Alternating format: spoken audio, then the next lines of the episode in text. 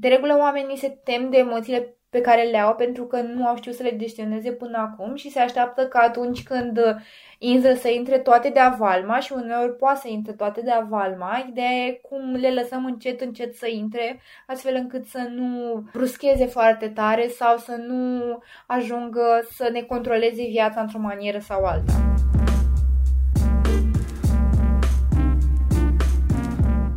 Luna dedicată conștientizării sănătății mentale, am stat de vorbă cu Bianca Vătășescu, psiholog clinician, psihoterapeut și consultant în carieră, despre anxietate, ce e ea și cum se manifestă.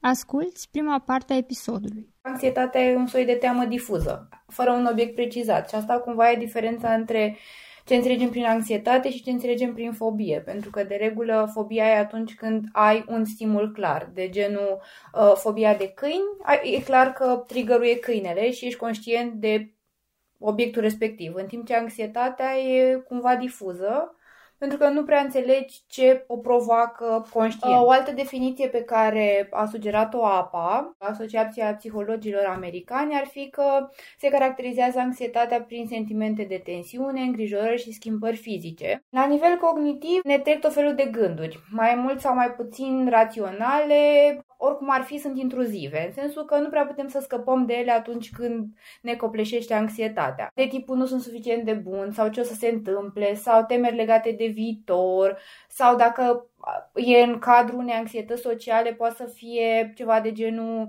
o să mă fac de râs sau o să fiu caragios sau ceilalți o să râdă de mine. Ar mai fi dificultăți de concentrare pentru că atunci când cineva suferă efectiv de anxietate, e greu să se concentreze, să se focuseze pe sarcinile pe care le are de îndeplinit, de genul la școală. Senzația că mintea a rămas goală, soiul acela de blank pe care îl resimțim uneori. Ar mai fi teama de pierderea controlului și inconștient sau conștient pentru unii ar fi teama de moarte.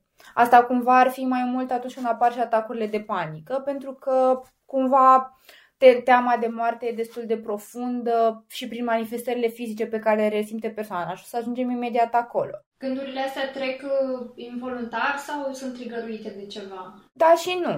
Uh, în sensul că poate să existe triggerul, în sensul că cineva cu, cu, mă rog, cu anxietate socială, să zicem, a mai trecut uneori prin diverse contexte în care m- s-a simțit respins sau s-a simțit uh, amenințat sau de tipul bullying și cumva atunci când ajunge într-un context social, îi se reactivează acest tip de mm, traumă sau uh, cumva îi se activează anxietatea. Nu e neapărat nevoie să existe triggerul pentru că se poate manifesta anxietatea și fără un trigger real. De tipul atacurile de panică poate să apară și fără un trigger real, în sensul că se acumulează foarte multe um, frustrări sau probleme pe care persoana nu le ia în calcul și la un moment dat ajunge să facă un soi de atac de panică și poate să fie fără un trigger real, adică triggerul nu există în momentul acela. Poate să fie, nu știu, la o discuție cu prietenii și totul să fie flower power și cumva să-i se activeze un atac de panică. Deci nu apare neapărat triggerul. Toată lumea se gândește la anxietate ca fiind o frică, doar că cumva nu e compusă doar din frică, ci e spartă pe mai multe paliere. Și una dintre ele ar fi senzația de pierdere a controlului, pentru că asta e cumva cea mai pregnantă în cazul anxietății. De tipul persoana respectivă simte că pierde controlul asupra propriului corp, pentru că o să vezi că și la nivel corporal sunt anumite modificări și asupra propriei minți, pentru că nu înțelege de unde sunt gândurile astea și ce să facă cu ele și asupra emoțiilor pe care le resimte, pentru că dacă ești la o petrecere și dintr-o dată simți o teamă pe care nu ți-o explici, e clar că cumva simți că pierzi controlul. Ar mai fi o stare de tensiune pe care o resimte persoana atât emoțional cât și corporal, pentru că o să ajungem la corporal și o să amintesc de asta, e un soi de tremur și al mâinilor și al corpului, care poate să apară la anumite persoane sau poate să nu apară. Uh, senzația de a fi la limită, în sensul că nu-ți mai recunoști propriile emoții, nu știi ce o să se întâmple, nu știi dacă o să trăiești sau nu și cumva persoanele cu anxietate, mai ales prima dată când debutează anxietatea, nu prea înțeleg ce se întâmplă cu ele. Un alt palier ar fi iritabilitatea, dar asta cumva apare mai degrabă atunci când vorbim și de depresie. Depresia și anxietatea merg mână în mână sau Poate să existe una fără alta sau la un moment dat vine și cealaltă după ce apare anxietatea, să zicem? Poate să fie doar una sau poate să fie ambele sau poate să fie una după cealaltă. Toate cele trei variante pe care tu mi le-ai enumerat sunt perfect ok, în sensul că de regulă, o persoană care începe să aibă anxietate sau depresie, ulterior poate să o dezvolte și pe cealaltă, pentru că ele cumva sunt în comorbiditate. Comorbiditate însemnând că cumva simptomele lor sunt ușor amestecate și o să explic de ce se întâmplă asta. De regulă, o persoană care începe să aibă atacuri de panică sau simplă anxietate generalizată, ușor, înce- ușor, ușor începe să evite tot felul de situații. Evitând tot, tot felul de situații, începe să se retragă social, să um, cumva să-și piardă pofta de viață și ușor, ușor poate să cadă în depresie. În același timp, o persoană cu depresie poate să se gândească că um, ce se întâmplă cu ea, cumva nu găsește soluții sau nu o să existe soluții și poate să manifeste cumva comportamente tipice anxietății sau, de ce nu, chiar să dezvolte o anxietate. Adică cumva astea merg mână în mână. Și da, sunt persoane care într-adevăr au mm, și anxietate și depresie, cumva mers mult mai profund, poate să fie vorba despre o mm, tulburare afectivă. Aș prefera să vedem anxietatea și depresia ca fiind pe un spectru. Fie că vorbim de mm, tendințe la nivel de început, fie că vorbim de stadii avansate și atunci e vorba clar de un consult psihiatric, pentru că știu că o să ajungem la un moment dat la discuția asta și aș vrea cumva să punctez încă de acum, pentru că sunt foarte multe persoane care suferă de atacuri de panică și nu le tratează niciun fel.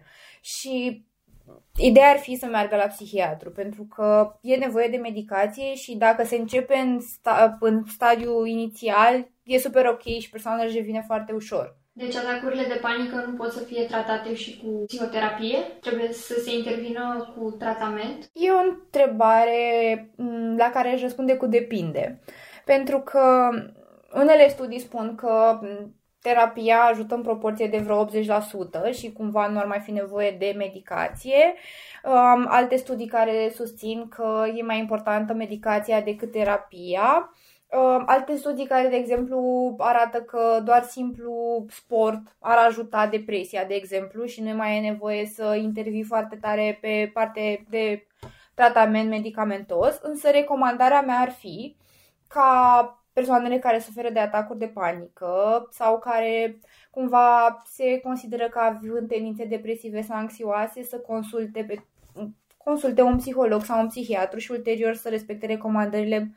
Pentru că de la caz la caz e nevoie fie de medicație, fie de terapie și cumva cel mai ok ar fi să se combine astea două, pentru că uh, mi-e greu să cred că poți să scapi singur de atacurile de panică sau doar prin terapie. Uneori e mult mai eficient să le combin pe astea două și să cer și părerea psihiatrului. Chiar dacă nu iei medicație, am tot auzit diverse persoane care tot ia rețete care nu ar fi pe numele lor și cumva un semnal de alarmă ar fi în direcția asta, că nu e ok deloc să se întâmple așa. Nu e ok pentru că medicația produce modificări și ok ar fi să fie sub o monitorizare psihiatrică, în sensul că psihiatrii fac tot felul de analize și e normal să se întâmple așa, adică cumva monitorizează starea pacientului, ori dacă pacientul ia medicație fără recomandare, nu are de unde să știe ce riscuri sunt și ce modificări își produce singur cumva. Sau dacă medicația e adecvată sau nu. Nu poate să funcționeze doar terapia sau doar medicația, adică depinde de alegerea specialistului, dar cumva și în funcție de nevoile clientului, dar și de m- reticența lui spre una spre cea, sau spre cealaltă, pentru că am întâlnit foarte multe persoane care sunt mult mai deschise în a lua medicație decât a merge la terapie și atunci go for it, adică e ok dacă asta e în acord cu tine, atunci măcar fă asta. Mi se pare că există o stigmă foarte mare împotriva medicației la liceu, să mergi la psihologie, ceva tabu. Deci în contextul ăsta să iei direct uh, niște pastile mi se pare curios. În România e tabu și să mergi la psiholog și să mergi la psihiatru. Lucrurile s-au mai schimbat în ultima perioadă și mă bucur că s-au mai schimbat. În schimb, cumva românii cel puțin sunt obișnuiți să ia medicație fără un, o părere avizată și atunci dacă ia paracetamol pentru simplu fapt că e ok să ia pentru orice, același lucru o să facă și cu tablete pentru că le-a recomandat vecina. Și asta spuneam, că cumva e mai ușor să accepte o medicație, nu neapărat și specialistul din spatele medicației, decât să meargă la un terapeut și să vorbească despre toate problemele pe care le au. Pe de altă parte, într-adevăr, le e unora mult mai confortabil să meargă la psiholog decât la, psihotera- decât la psihiatru, pentru că nu e așa mare stigma asociată. Cumva, dacă mergi la psihiatru, încă te, se consideră mulți nebuni, ceea ce nu e ok. Adică oamenii merg la psihiatru pentru că își doresc să-și găsească o rezolvare pentru problemele lor, nu pentru că sunt într-un mod sau altul.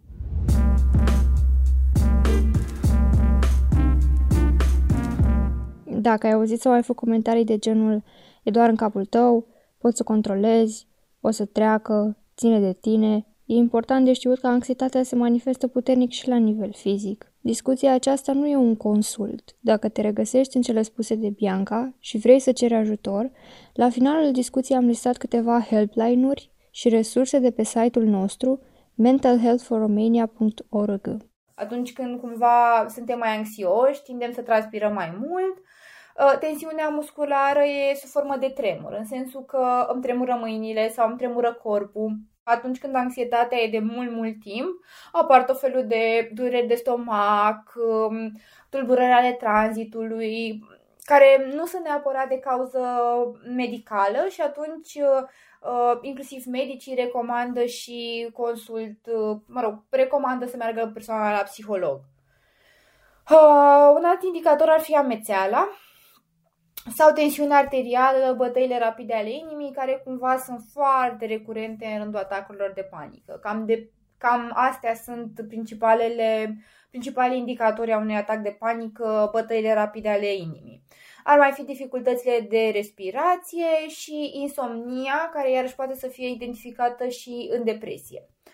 Uh, care ar fi diferența între depresie și anxietate în ceea ce privește insomnia este că la depresie te trezești mai degrabă mai devreme sau um, nu adormi, dar în sensul că nu adormi pentru că cumva ai dormit toată ziua sau mai degrabă nu adormi pentru că um, te-ai trezit în timpul nopții și nu mai poți să mai adormi, în timp ce la anxietate uh, problemele ce țin de insomnie sunt în prima parte, adică nu adormi seara pentru că îți vin tot felul de gânduri în minte și cumva nu te lasă să adormi. Asta ar fi cam diferența de nuanță între ele. Sigur, de la caz la caz, tendințele sunt altele, semnele sunt altele. Anxietatea se referă la viitor, în sensul că îngrijorările merg pe viitor și asta cumva aș vrea să fac diferența între anxietate și depresie pentru că în timp ce anxietatea se duce pe viitor, depresia e pe trecut. Adică mă îngrijorează ceva ce nu am schimbat în trecut și asta mă urmărește în prezent, în timp ce anxietatea este, mă îngrijorează ceva ce s-ar putea întâmpla cândva în viitor. De regulă, persoanele care suferă de anxietate generalizată evită tot felul de comportamente pe care înainte le acceptau, în schimb ce acum nu mai sunt ok, de tipul ieșiri în, în societate sau um, nu știu, plecări în vacanță sau mers cu avionul sau tot felul de comportamente care în mod normal nu ar fi anxiogene ci, și acum însă poate să fie trigger pentru un posibil atac de panică. Prin ce se diferențiază depresia de anxietate ar fi faptul că depresia cumva ascunde o furie, pentru că, cum am zis, e mai degrabă pe irascibilitate. O persoană irascibilă poate să aibă tendințe depresive, o persoană melancolică, o persoană tristă, dar nu doar tristețea, face ca o persoană să fie sau nu depresivă. Convingerile de tipul nu are rost sau gânduri de suicid, asta cumva poate să fie ca comportament tipic al depresiei sau nu. Uh, și cum am spus, uh, furia sau absența furiei, pentru că uneori la depresie mai degrabă o furie pe care persoana nu și-a exprimat-o adecvat atunci când a fost cazul. O altă întrebare și nelămurire era dacă timiditatea e același lucru cu anxietatea. O persoană timidă, într-adevăr, poate să fie anxioasă, în sensul că um, poate să se teme de foarte multe lucruri și atunci e percepută de către ceilalți ca fiind timidă. În același timp, timiditatea asta ascunde o neîncredere în forțele proprii, care, da, poate să ducă la o anxietate sau la o depresie, dar nu înseamnă neapărat că e asociată unei depresii sau unei anxietăți. La un consult, tu când povestești chestiile astea, un specialist decide unde te încadrezi și care ar fi tratamentele de urmat? Hai să spun cumva ce face psihologul clinician. De regulă, dacă clientul vine cu o poveste, nu prea știe ce e pe acolo, nu știe dacă e depresie, anxietate, dar știe că e ceva ce nu e ok. Um, psihologul clinician face un interviu, în sensul că vorbim despre problemă, Uh, vedem uh, cam din ce se compune problema și vedem dacă, nu știu, de exemplu, sunt gânduri iraționale sau ce temeri sunt sau vedem cam care sunt nuanțele, după care de regulă se face și o parte de testare. În sensul că sunt teste standardizate care măsoară ceva anume. În sensul că sunt teste de anxietate, sunt teste de depresie, sunt teste care măsoară și anxietatea și depresia și stresul, pentru că uneori tindem să credem că suntem anxioși, când în realitate avem, de fapt, un nivel foarte crescut al stresului care ne afectează și s-ar putea să fie doar stresul și nu neapărat să fi dezvoltat deja o anxietate. Și cumva e important să fie destul de clar, adică să fie niște măsurări adecvate și valide în același timp. Și de asta cumva psihologul clinician trebuie să și măsoare, dincolo de discuția propriu-zisă.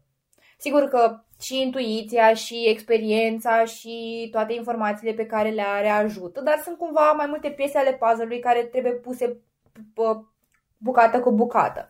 Ulterior se fac niște recomandări, în sensul că dacă persoana respectivă are nevoie să meargă și la psihiatru, se fac recomandări spre un psihiatru sau se dă un raport cu care persoana respectivă merge la psihiatru și abia apoi psihiatru decide care este diagnosticul real și dacă este sau nu nevoie de medicație. Ce e un atac de panică și ce îl produce? Atacurile de panică sunt um, cumva episoade care apar Uh, fie mult mai des, adică în sensul că într-o lună apar câteva episoade, sau fie o dată la un an, doi ani.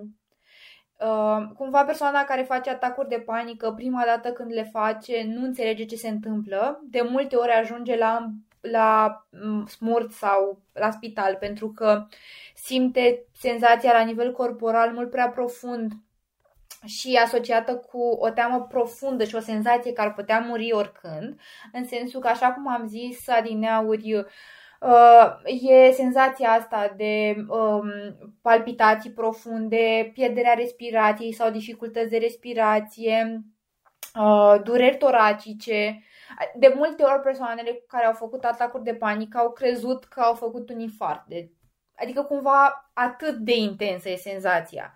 Plus că uh, fie poate să apară gânduri că s-ar putea întâmpla ceva, fie să nu mai gândească absolut nimic în momentul acela. Ar mai fi bufeuri sau frisoane în timpul ăsta, dar oricum ar fi, e mult mai intensă decât anxietatea. Nu orice anxietate ajunge la atacuri de panică și astea două cumva nu trebuie confundate, pentru că nu oricine care are anxietate, are și atacuri de panică. Simptomele astea vin la pachet, adică un atac de panică are val de panică copleșitoare, senzație de pierdere a controlului. Are mereu aceeași intensitate un atac de panică sau diferă și el? Diferă, diferă și intensitatea și simptomele pe care le manifestă fiecare persoană în parte. În sensul că, de regulă, cam primul e mai puternic, ulterior persoana are, simte atacurile de panică mai mici sau poate din ce în ce mai mari, depinde de fiecare persoană, depinde de triggerul care le-a declanșat sau nu așa cum spuneam, poate să existe în absența unui trigger conștient, poate să fie un trigger inconștient, de, de tipul um, totul e ok, nu vine niciun factor stresor, în schimb văd ceva ce mi-aduce aminte de ceva ce s-a întâmplat acum 10 ani când am simțit ceva și atunci pot să fac un atac de panică. Sigur, fără a exagera și a fi acum foarte paranoici, oricând putem să facem un atac de panică, dar în sensul că de multe ori apar în mod neașteptat și persoanele nu înțeleg ce le-a declanșat.